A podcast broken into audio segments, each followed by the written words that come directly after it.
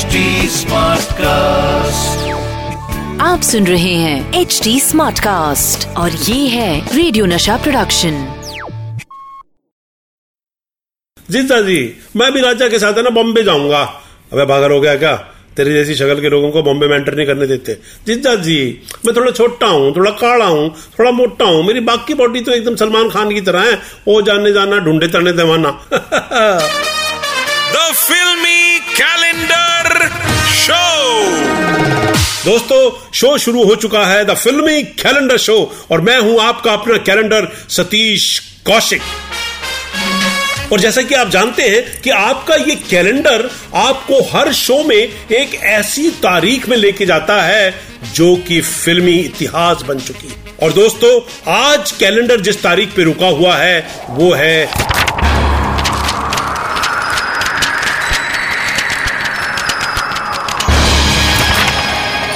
28 जुलाई 1965 और 28 जुलाई 1965 को रिलीज़ हुई थी इंडिया की सबसे बड़ी ब्लॉकबस्टर में से एक। वक्त।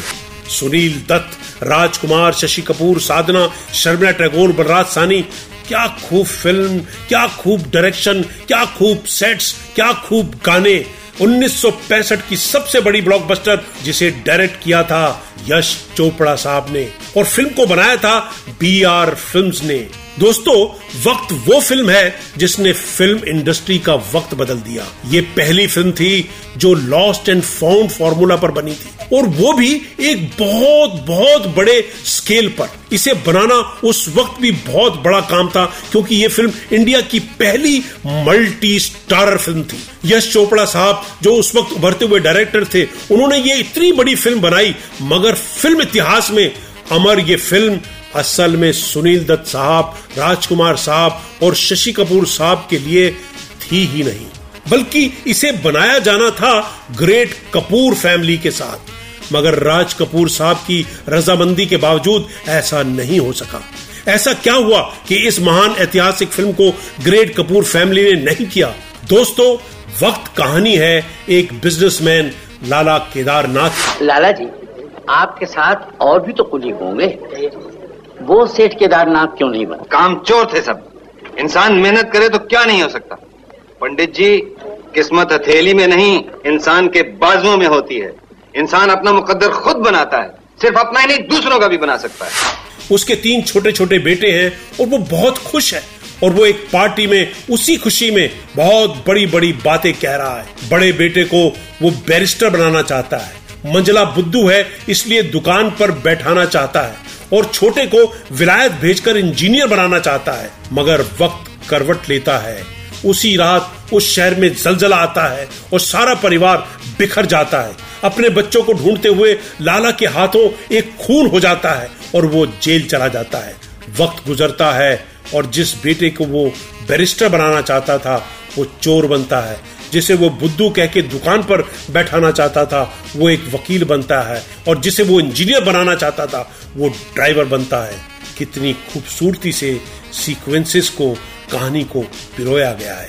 मगर मज़े की बात यह है दोस्तों कि इस फ़िल्म की स्टार कास्ट पहले पृथ्वीराज कपूर साहब और उनके तीनों बेटे शम्मी कपूर, राज कपूर और शशि कपूर थे।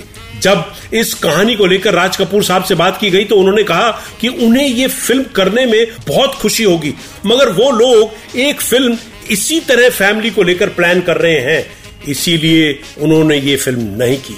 बाद में राज कपूर साहब ने पृथ्वीराज कपूर और रणधीर कपूर के साथ फ़िल्म कल, आज और कल बनाई।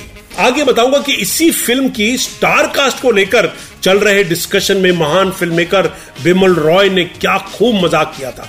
इस फ़िल्म का म्यूज़िक दिया था कंपोजर रवि साहब ने और गीत लिखे थे लफ्जों के जादूगर इंडिया के सबसे महान लिरिसिस्ट और उर्दू अदब के शायर साहिर लुधियानवी साहब ने। और क्या गाने आए थे लोगों ने बजा बजा के ग्रामोफोन रिकॉर्ड तोड़ दिए और फ़िल्म ने बॉक्स ऑफ़िस रिकॉर्ड तोड़ दी। 1965 में इतनी तोड़ फोड़ मचाने वाली इस फ़िल्म वक्त की कहानी में ज़िंदगी के इंसिडेंट थे। इसी बात पे एक बड़ा प्यारा सा किस्सा याद आ गया। वक्त बनाने की तैयारी के दौरान बी आर चोपड़ा साहब और महान फ़िल्म मेकर बिमल रॉय साहब कहीं जा रहे थे। बी आर चोपड़ा साहब ने बिमल दास से कहा कि वो एक फ़िल्म बना रहे हैं वक्त। और उसकी कहानी लॉस्ट एंड फाउंड फॉर्मूला पे बेस्ड है। और वो इस फ़िल्म के लिए राज कपूर, शम्मी कपूर और शशि कपूर साहब को लेना चाहते हैं। तो पता है आपको बिमल दा ने क्या कहा? बिमल दा ने कहा कि नहीं बलदेव, ऐसा मत करना पिक्चर नहीं चलेगी। बी आर चोपड़ा साहब ने हैरत से पूछा, क्यों? तो बिमल दा ने कहा कि फ़िल्म की कहानी के हिसाब से तीनों भाई फ़िल्म में टकराते रहते हैं, मगर एक दूसरे को पहचानते नहीं। मगर ये तीनों भाई, राज कपूर, शम्मी कपूर और शशि कपूर तो अंधेरे में खड़े हो तो भी एक दूसरे को पहचान लेंगे। खैर दोस्तों, आगे बताऊँगा कि वक्त अकेली ऐसी फ़िल्म है जिसका रिव्यू रिलीज़ होने से पहले ही पेपर्स में आ गया था। दोस्तों फ़िल्म वक्त अपने आप में एक वक्त है, जो फ़िल्म इंडस्ट्री में एक दौर के रूप में जाना जाता है। यशराज के बड़े और खूबसूरत सेट्स यहीं से बनने शुरू हुए। ज़बरदस्त एक्टिंग ज़बरदस्त स्टारकास्ट ज़बरदस्त म्यूज़िक ज़बरदस्त लिरिक्स ज़बरदस्त डायलॉग्स सब कुछ ज़बरदस्त था फ़िल्म मगर इसी फ़िल्म के साथ एक बात ये भी अजीब है कि वक्त की रिलीज़ होने से पहले ही पेपर्स में, अखबारों में उसका रिव्यू आ गया और वो भी नेगेटिव। फ़िल्म जब रिलीज़ होने वाली थी, तभी हिंदुस्तान पाकिस्तान की वॉर शुरू हो गई। फ़िल्म के प्रिंट्स रुकवाए गए, ब्लैकआउट का जमाना आ गया। मगर बात बाहर आ गई थी कि कोई फ़िल्म है जो तीन भाइयों या दोस्तों पर बेस है और फ़िल्म अच्छी नहीं है। लेकिन दोस्तों, बाद में जब फ़िल्म रिलीज़ हुई तो उन्हीं पेपर्स ने इस फ़िल्म की तारीफ़ के पुल बांधे डैम बांधे, बल्कि उन डैमों से पाँच स्टार रेटिंग का। दोस्तों, फ़िल्म की कहानी में छुपे हुए राज जानने के लिए मैं सजेस्ट करूँगा कि भैया, अपनी भागती हुई ज़िंदगी से वक्त निकालो और वक्त देखो। फ़िलहाल मेरे घर से बेगम साहिबा का कॉल आ रहा है। वक्त देखो, कितना हो गया। घर नहीं आने का क्या? दोस्तों, मैं घर जाके बीवी के हाथों यश चोपड़ा जी की वक्त की तरह ब्लॉकबस्टर नहीं होना चाहता।